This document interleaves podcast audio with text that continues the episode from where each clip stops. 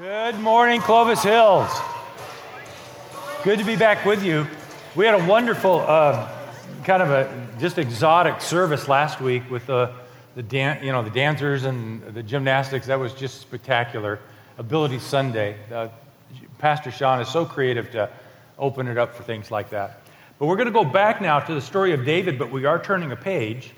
Uh, we've been start looking at the story of David in First Samuel. And uh, that series of five messages was called The Rise of the King, because David was never quite king. He was on his way to becoming king. Today we move over into Second Samuel. I mean, th- these next uh, short series will be called The Reign of the King.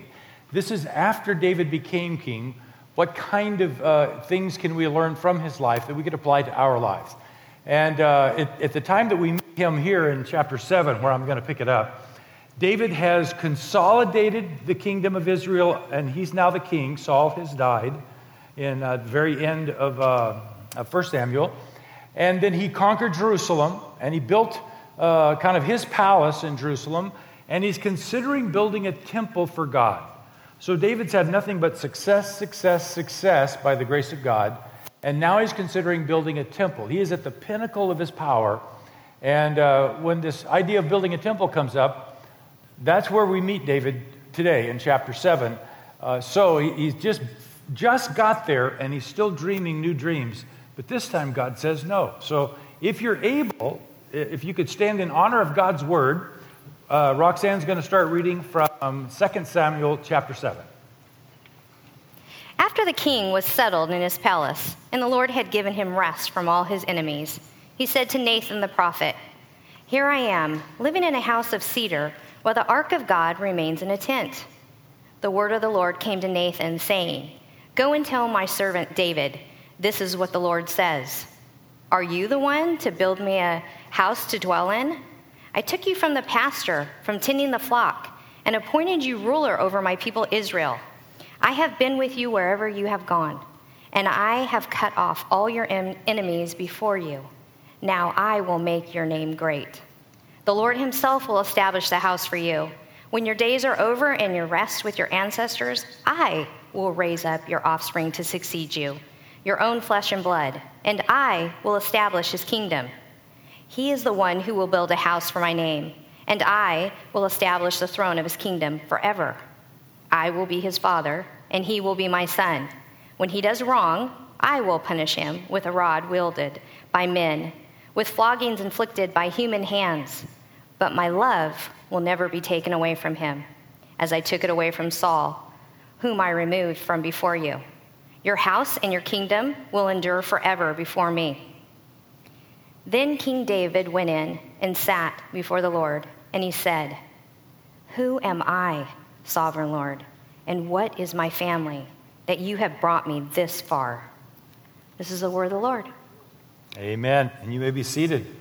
Now, we're going to look at this, and I want to try to apply lessons from David's life to us, because David has gone through a lot to reach this point in his life. And uh, in this prayer exchange between he and God, we learn a lot. And so uh, I sort of put down three, uh, if you have your program, you can open it up and you'll see Phil, uh, three point, uh, four points. And I actually have fill in the blanks, which I haven't done lately, but I thought this time fitted correctly.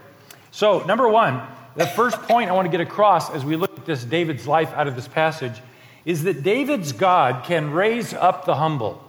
David's God, the God of Israel, the God of David, can raise up humble people from almost impossible lengths of depths all the way to impossible heights. And so as we, just to anchor my thoughts, rereading verse eight and nine, he says, "I took you from the pasture." Now think about that. From tending the flock. That's like the lowliest thing you could possibly do. David is on his way during his uh, younger years to being a nobody in, in a big world. And yet that's not how he ended. Because God took him from the pasture and he appointed him ruler over my people Israel. "And I have been with you," God says. Uh, "wherever you have gone, I've cut off all your enemies from before you." So God is reminding him of just how far God has seen him. And I, I want to emphasize this because th- I want you and I to get it. We need, you know, this, we need David's God to be our God. If I was going to give you a sermon, the sermon, the whole sermon in a sentence, I want you to join your life to David's God. I want you to have an eternal God that can see you out of whatever difficult, broken, lowly places you get stuck in, or who also could uh, tell you no when you need to hear no. But right now, I want you to look at just how, how humble the beginning was. Uh, when he says he took him out of the pasture, it just reminds me of my own life. My dad came from Oklahoma right after World War Two, and he was a farm laborer. He wasn't a farmer. He didn't own a farm. He worked for a guy who was the farmer. In fact, we lived in houses provided by uh, the farm owner, the farmer himself. My dad did jobs that we think of as Hispanics or people coming from Mexico do today on the farms all around the San Joaquin Valley. And so my dad gave to me what he had, which was the ability to work twelve hours a day, six, seven days a week on a farm. So when I was twelve years old, Dad got me a job paying, I, I think it was seventy-five cents an hour. Now, that, that, won't that make a twelve-year-old excited? seventy-five cents an hour for twelve hours a day. And he takes you out in the field with a little, uh, you know, lunch pail. And he says, now, I'll be back in about twelve hours. You go down this way. When you reach the end, you flip it around, you come back this way. And you flip it around, you go back that way. And you try not to go stark raving mad until I come back and pick you up. And then we'll do it again tomorrow. That was my life from age twelve to about twenty-one when I graduated from college. Go to school, then come home and go to work, work all summer while all my friends are doing cool things, then go back to school. And that, that was it. That's what he gave me. And so that sense that God can, can come alongside, and, and I, I really resonate with David's uh, prayer at the end where he says, Ah, sovereign Lord, who am I? And what is my family that you brought me all this way and blessed in so many ways? And I'd like all of us, you know, if we have God as our God, we can have that same kind of thing where God sees us through difficult times. And then he also indicates how many uh, enemies he's overcome. You, you remember that David lived in uh, in uh, Saul's palace for a while, except Saul started throwing spears at him until he thought he was going to be killed. And David and Jonathan, Saul's son, got together and agreed, you better get out of get, get out of the palace because he's eventually going to kill you. So he goes into the desert, and it didn't end there. For the next four years, approximately, uh, Saul comes out, not with a spear, but with an army, chasing David to kill him because he's filled with jealousy for the way the Lord is blessing David. And uh, Sean, in some of his messages in the last month, has talked about how close some of those calls were, where Saul almost got him and David behaved uprightly. And then it got so bad that David had to leave the country. So about four years, he lived among the Philistines in a town called Ziklag. And he was an, actually just chased out of his own country because he figured eventually Saul's going to kill me if I stay living in Israel. Now, the, all, with all that said, the lowest point of David's career, kind of when he hit bottom, is found in First Samuel chapter thirty. And in three verses, I want to read you what bottom looked like. David had a few men that would go around with him And, and kind of allied raids with the Philistines on various villages, not, not necessarily uh, is, Israelite villages, but other villages. And as they were coming back from a certain uh, situation, they found their own little town and all of their all of their belongings destroyed. I want to pick it up and just read to you what it says at First Samuel thirty. When David and his men reached Ziklag, they found it destroyed by fire, and their wives and sons and daughters taken captive. So David and his men wept aloud until they had no strength left to weep. Have you ever been that down? Where you're so despairing, you just have no energy. You've been sad as long as you just have nothing left. It goes on to say that David's two wives had been captured. And David was greatly distressed because the men, that few friends he had left, he had just lost everything, wife, family, possessions, now the very last friendships. He was distressed because the men were talking of stoning him, because each of those men was bitter in spirit because of his sons and daughters. But David found strength in the Lord his God. Now, I, I want to take you back to that moment when David has, he's hit bottom. He's been promised years ago, years ago, you know, a couple of decades ago, that he was going to be the next king, but it, the king keeps trying to kill him, so much so that he's now in full exile. and while in full exile, he's been there probably four years in exile, he comes back to his, his with his few band of friends, and his his home's burned down, his wife and children are taken, and his own friends now are talking of killing him. It's the bottom of bottoms. You ever had one of those? Now, we have some younger uh, students here, and hopefully none of you have had that yet. But I do want you to know that this life has that kind of potential. It's very few people that get through this life and just reach the American dream and have none of that kind of hit bottom, broken-hearted despair. So I do think you have to be prepared. You need a God that can raise you up when you hit that kind of bottom. But I've had those. You know, sometimes it happens when uh, you know you, your marriage just isn't it isn't working, and you think it's over. It, we're, we're not, or some of you have gone through a divorce, and that horrible sense that comes from that. You thought you would never be the one. I've heard my son say this a lot. I never thought this would happen to me. And uh, so many broken dreams, or maybe it's job or health or, or loved ones. I mean, there's lots of ways to just have your heart, you know, broken. And, now, here's what I, here's what I want you to catch, though. This is the important point. When you hit that kind of dark, despairing bottom, generally speaking, people do one of two things. One of two things. One, and it's probably the most normal thing, is that you you say when everything is destroyed and it looks like you have no, no future, you say, why is this happening to me? And God, why did you let this happen to me? And I'm never going to speak to you again. I know more people who in the dark moments turned their back on God, thinking they were going to punish God or be angry at him at allowing this, rather than understanding he was their only hope for getting out of the jail they were in. And I've seen people go ahead and destroy the remainder of what they had of dignity or, or of integrity, and uh, and really digging the hole deeper so that by the time they did come to their senses, even more things and more people were wounded and destroyed. One of the things that people do is in the dark times, they turn away from God. But here's the key for David.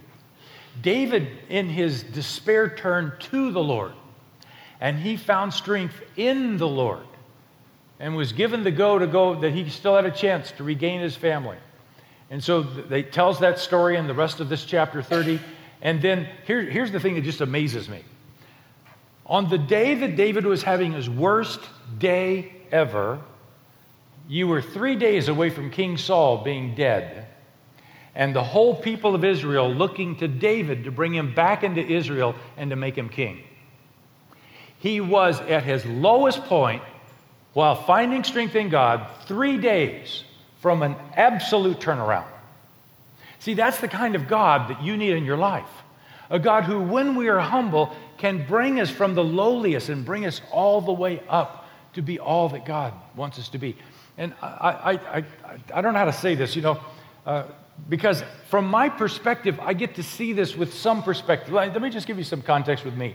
I turned sixty-seven years old uh, last month, and I became a Christian when I was seventeen, about the age of many of you right here. So I've had about fifty years of living with the Lord. There have been exotically exorbitant times of joy and, and what have you, and there have been times of desperate darkness when I thought life was over as I knew it, and I would ne- I'd still, you know, kind of be in that pasture and be a nobody till forever. And it, I've, I've seen all of that, but now over fifty years, I can see the grace of God. Oh, helping me overcome all of my obstacles as, as the times when I got down, I would go to the Lord, not run away from the Lord. By the way, at, at sixty-seven, I have a friend uh, who gave me this. It cracked me up when I first heard it. Uh, he's, he, he, anyway, we, we sat down, and, and he said, how old are you? And I'm sixty-seven. He says, well, you know, once you get into your seventies, he said, that's the dying zone. Anybody ever heard that? I never heard that in my whole life, and I'm pre- I read. I mean, who says that? I said, what are you talking about? The seventies are your dying zone. Well, how, what he was trying to get across, I'll explain that first, is, is that you should get your house in order so that if something happened and you had a rapid uh, you know, decay of health or what have you, that everything would be in order. Because once you're in, se- in your seventies, and here, here's kind of the thought process, you see in people in their seventies all the time. Uh, they're doing great one day, and three weeks later, they're dead. And you know, I thought I thought about that, and I thought, heck, that I've seen that happen.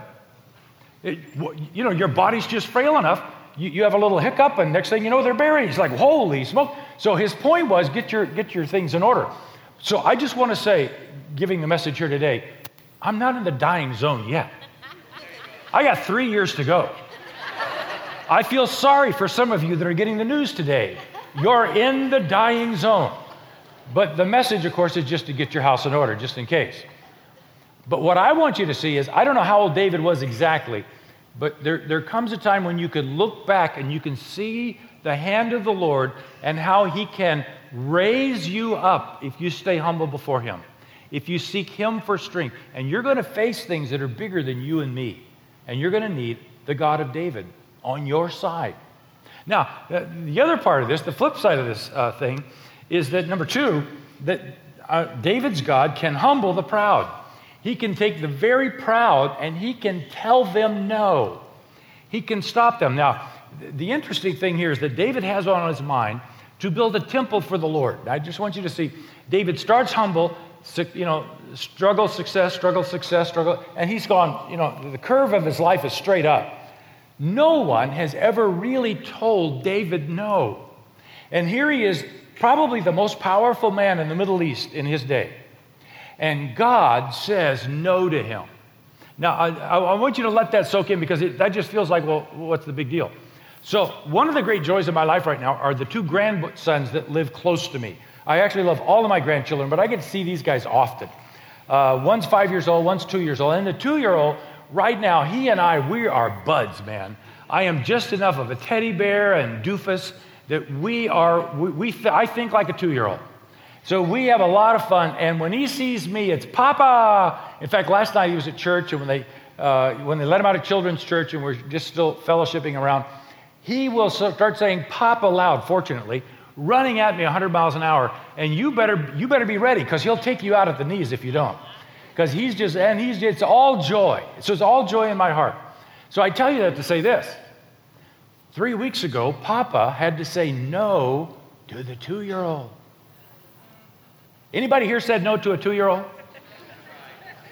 Does it go well? No.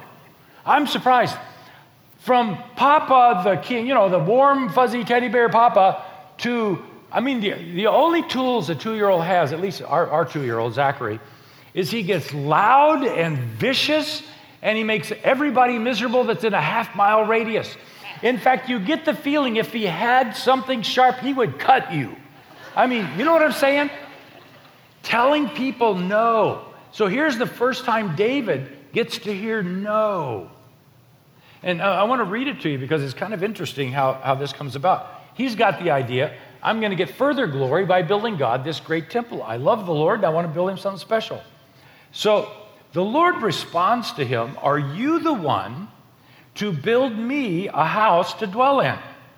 And verse eleven says, "The Lord himself will build a house for you." It's interesting that God turns the table on him. It's not that he's saying no to punish you, or no that, you know, some, you know, I'm gonna uh, knock you down or something, but I want to give you, you think you want to give me something, I want to give you something. Now, sometimes the proud actually do need to be taken down a notch. Uh, I was reminded uh, when I was thinking of all this of, of the story of Steve Jobs. So Steve Jobs, in starting Apple, and he had all this success very young, but his personality and, and people skills were t- terrible. In fact, one of his employees said, "I would like to ask him, why are you so mean?" He was volatile, uh, abrasive. I mean, he he was not. It was not pleasant to be around him, and, and he didn't spare anybody in, anywhere in the circle or the organization. But at age thirty, his board at Apple had had enough of his proud, impetuous, you know, just spewing on everybody and thinking he's the, he's, you know, kind of God's answer to everything in the world, and he's always right. And they fired him. Now, I don't know if that humbled him right away or not. Uh, I think it's quite possible that he went away thinking they made a mistake, because I'm still the king of all marketing, and I'm going to show them. I'm going to build a company bigger than them. So he started Next, which created a lot of innovative stuff that later was used by Apple when he went back. But while he was the president of Next, They had tr- innovative quality stuff, and it on the marketplace, it just died. He burned through millions and millions and millions of other investors' cash as the C E O of Next. He failed. So much so that when he finally was invited back into Apple, one of the board members from the time, he said the best thing we ever did for Steve is when we fired him. See, sometimes you need to be told no because you're not ready to handle more. You need some humility. And certainly in God's kingdom, you don't get God's favor by being proud. In fact, the Bible says that God opposes the proud, but he gives grace to the humble. Sometimes, and when God tells you no, it's not necessarily to punish you or to hurt you. It's to shape you to be worthy of something higher. So here in, in, in David's case, I love this. The Lord says, you think you're going to build me a house? I don't need a house. I'm going to build you a house. Now, just for those of you that don't know, it, what he tells us in another place, another passage, not this chapter, that he's going to let Solomon, David's son, build the temple. And David, you can save up all the money so that Solomon will have what's needed when the time comes. But you, David, you have blood on your hands. You've been a warrior. And I don't want somebody with blood on his hands building my house. So there was reason to what God was doing and preventing David from having just, you know, this hero worship for forever, even inside kind of the religious community, if you want to think of it that way. But the beautiful thing is that David's response and the Lord's response to him reminds us of how the Lord really wants to, wants to behave with us. See, you and I think that God needs us. Uh, John Anna was just up here telling we need you over in the children's ministry. And that's true, we do. And uh, there's people to be ministered to, and there's children, and there's parents that will be ministered to if you can help care for them. And I hope you'll be- take very seriously his challenge. But there's a difference between us as a church needing you and God needing you. See, we think God needs us. God does not need us. We need God. The whole point of the gospel is we think we're giving stuff up. Not really. When you give your life to Christ, it's be- God is then in a position to award, reward you or build you in ways that you can't imagine. God doesn't want you to necessarily build a house for him. He wants to build a house for you. That's the gospel. And it was it is embedded in this ancient passage that's one thousand years before Jesus. So before we know there is a gospel, we find the God of David behaving in gospel terms. When he tells David no, and then he says, and I'm going to say no about an earthly blessing, but I'm going to give you an eternal blessing. And with that, I want you to look at the third point, and maybe you'll fill in this third block, because this is where it turns prophetic. This passage, one thousand years before Jesus, is a prophecy. And here's the fill in the blank. David's eternal son is Jesus. Now, I'm going to read through four verses, and I'm going to read through it slow enough so that you'll see he's not talking about Solomon here. Here's what God says to David. I will raise up your offspring to succeed you, your own flesh and blood, and I will establish his kingdom, not your kingdom, his kingdom. Now, you could say, well, this could be Solomon. I agree. With that one verse, it could be Solomon. But I want you to look at it as if it's Jesus' kingdom. And you'll see why as we keep reading. Verse thirteen says this, he is the one who will build a house for my name, and I will establish the throne of his kingdom forever. Now, when it says he'll build a house for my name, Solomon did, in fact, build the temple for God's name. But did Solomon's throne last forever? No. Now, it's not that David would understand this, but the Holy Spirit knew that if what was said to David would go into Holy Scripture, and sometime later, the rest of us, from our perspective, could see the prophecy that's built here. He's not talking about Solomon. He's talking about a son of David and a son of Solomon who will someday build a kingdom and a throne that will last forever. Solomon's throne did not last forever, and his family didn't last forever. Verse fourteen, I will be his father, and he will be my son. Who dared say, I am the Son of God? Jesus, not Solomon. He goes on to say, when he does wrong, I will punish him with floggings inflicted by human hands. Many of you would say right there, well, that, that must, you know, Jesus never did wrong, and and uh, so I don't know why that would be about Jesus, but I want you to catch this. Now, it's very subtle, but you got to catch it because the gospel's here. Solomon was never flogged. Are you kidding? Solomon was the most powerful man on the planet at the time he was here. There was no flogging of, Sol- of Solomon, period. Then why does it talk about punishing the wrong? Because Jesus didn't die for his wrong. He died for our wrong. He was building an eternal house that is made up of individual people. Now, Sean tells us this every week. He tells us, you didn't go to church. This building is not the church. You are the church. What he means, what, and that's, that's very biblical, very New Testament. It means the Holy Spirit lives in individual people. And when, when you become a part of the family of Jesus, your wrongs are punished in the cross of Jesus. He takes on our punishment. He didn't. He doesn't die or isn't punished for his wrongs. He is punished for the wrongs of those of us who accept him. Now, here's the key that makes you understand it. And it says, he is flogged with human hands. Now, again, Solomon was never flogged. Who was flogged? Jesus was, just before his crucifixion.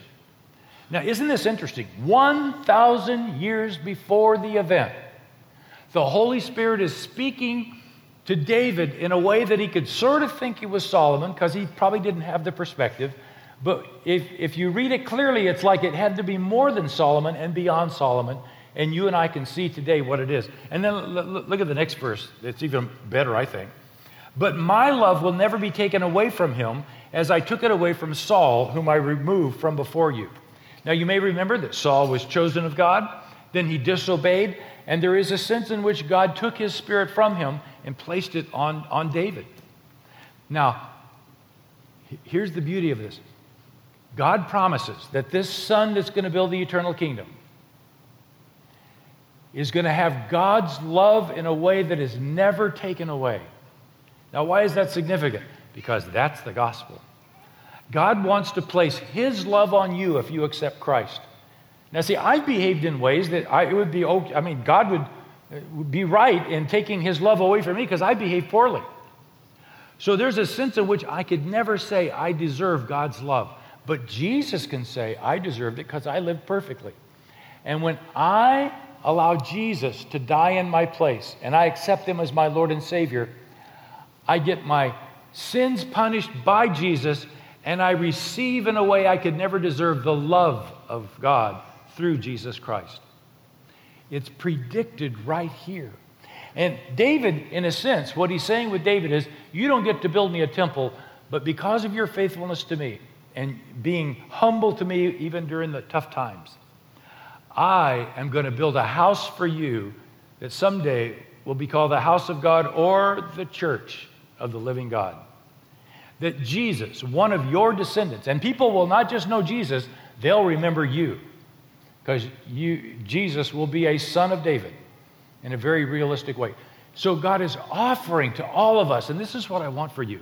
I want you to have all of your sins and the punishment thereof placed on Jesus on the cross.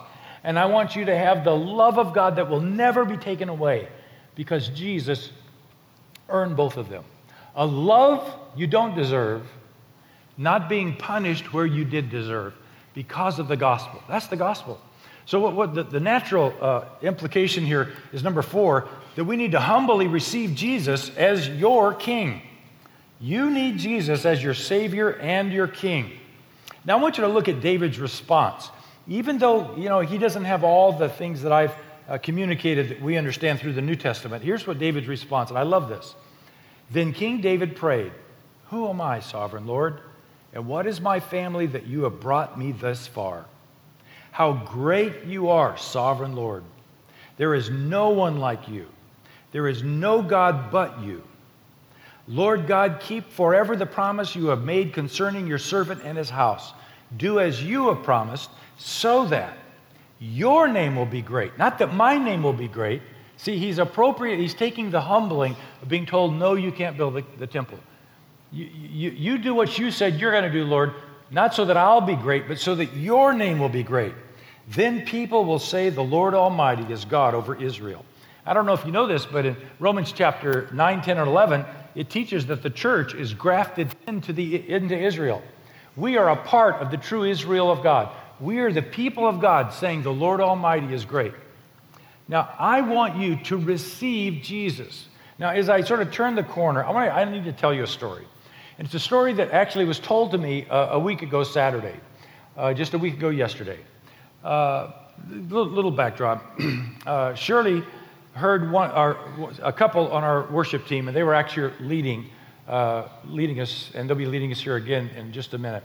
But they wanted to get married, and, and they thought maybe they were just going to have to go to the courthouse. And they said this in front of my wife, and she said, well, I, I don't have much, but you, you can get married in my backyard. It's kind of nice.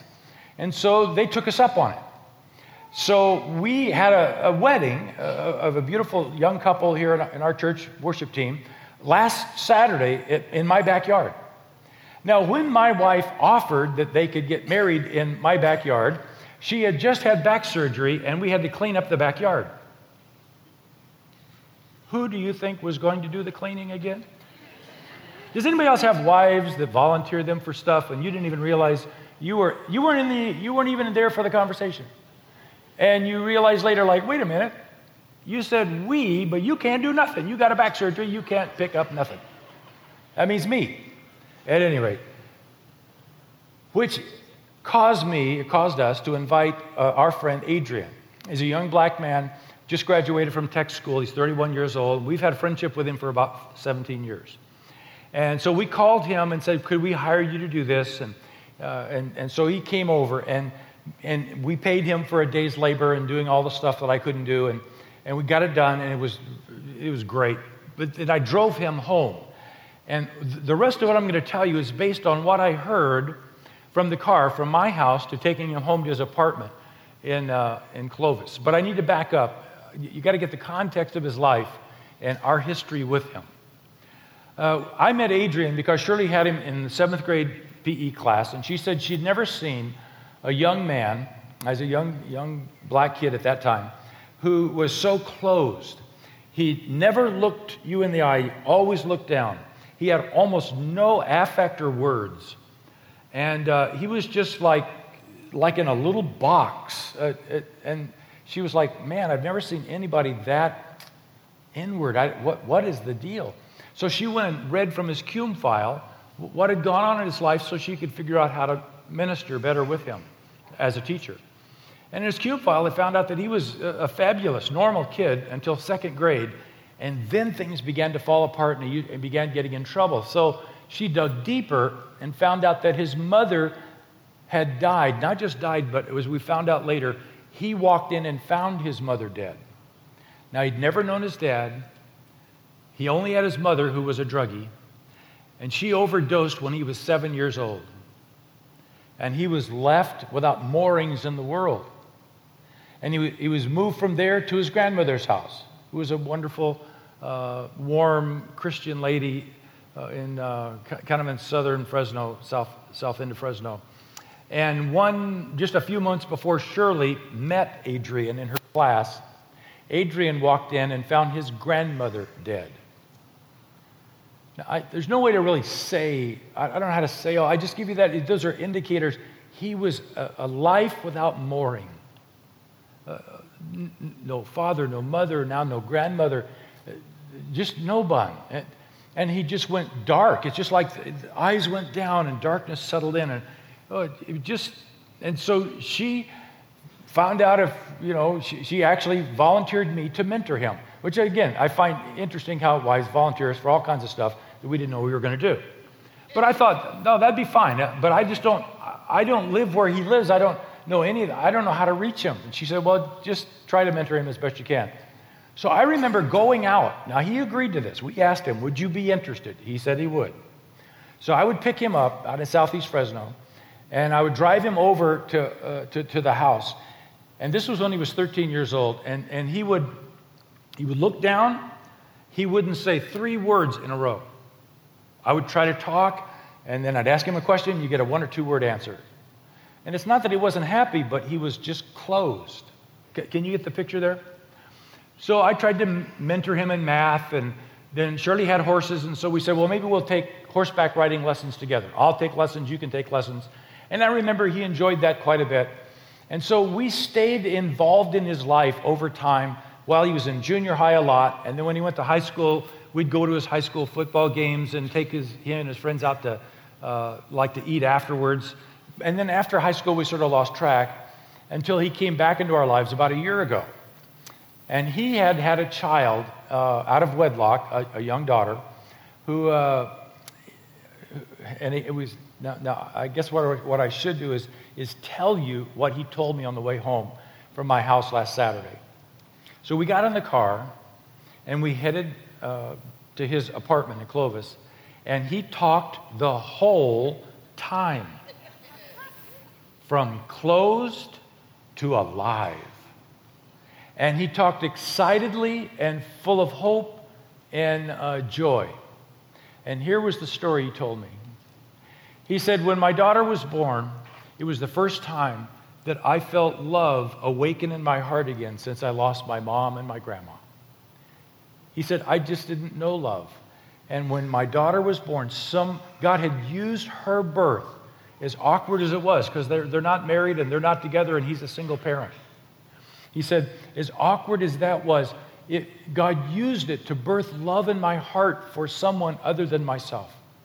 And as she began to come up and get ready to go to school, school age, she's seven right now and in second grade. Uh, so he contacted us a year ago and brought her out to, to play with the horses and ride horses, which she just loved. And uh, he said, I realized I didn't want my daughter growing up in the system, the socioeconomic system that I was stuck in when I grew up.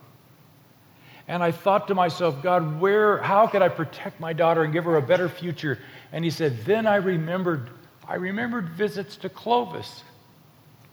I got to tell you, this breaks my heart, and yet it warms my heart, because I don't know, I didn't know at the time if I was doing anything for him. He had a vision of when he drove to our house with horses and openness and happy people and real families. He's told my wife, you're the nearest thing to a mom I've ever had. When he wanted better for his daughter, he thought of my wife and Clovis, and he said, I got to get my, my daughter out of here. So he moved from where he and she were and found an apartment in Clovis. And he said, all of my old friends told me, you think you're better than us. And they just ragged on us and beat on us. But he said, I was determined my daughter was going to have good teachers and, and you know, great uh, environment. And he was he was just thrilled with what was going on. He double checks the teacher. He didn't just, it's not just that he's in the Clovis schools. He checks the teacher she's going to get each time.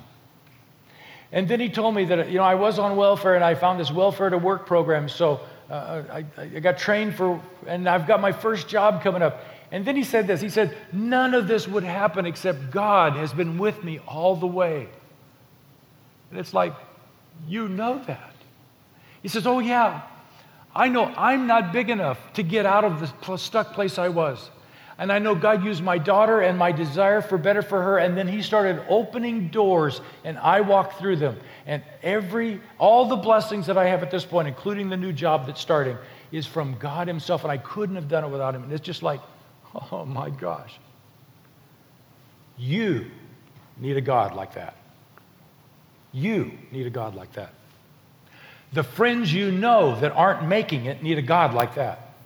They need to know the gospel, and a God like that can bring, raise you up from humble beginnings, and it doesn't matter how broken or de- desperate or difficult. It's never impossible with God.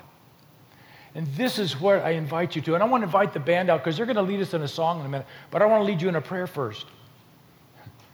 You, I want for you what Adrian found. And sometimes it's a long, crooked road. Probably took Adrian from the time we met him, and you know, I, I don't know when exactly he turned it around, but there's probably twelve, fourteen years in there where it probably wasn't all it ought to be, but but but there were sowings of the gospel that finally took root and began to grow. I want that for you. And I would ask you, why wouldn't you give your life to Christ? Would you pray with me? Father, I want to thank you so much for the scriptures today. And I thank you that you, Lord, give us hope. And Lord, I thank you that it's not that you want something from us, but through Christ Jesus, you want to give something to us. You want to join our life in a way that when we're humble and obedient and living by faith, you can raise us up out of all stuck situations. And Lord, when we hear no out of things in life, we know that if we trust you, it can work for our good. So Lord, if there's anybody here, and I just want to speak to you with our heads bowed, if you've never accepted Christ, would you do so today? Just pray this prayer with me in your heart. You don't have to say anything out loud. Uh, dear Heavenly Father, would you forgive my sins? I know I've been running my own life, and I've had my back turned to you, and it's not working so good. Lord, forgive my sins. Jesus, thank you that you were willing to die on a cross, not for what you did wrong, but for what I've done wrong. And I ask that the love of God, which is there available through Jesus Christ, would come into my heart. That, Holy Spirit, you would come in and begin to change me from the inside out. That I might join the house of God, the family of God. And that you might lead me from this point forward. Be my Savior, my Lord, my King, my guide, my counselor, my master. And then help me to grow in this newfound faith. And I pray this in Christ's name. Amen. They're going to lead us in a song now that says, I surrender. I invite you to sing from the heart that you surrender to the Lord.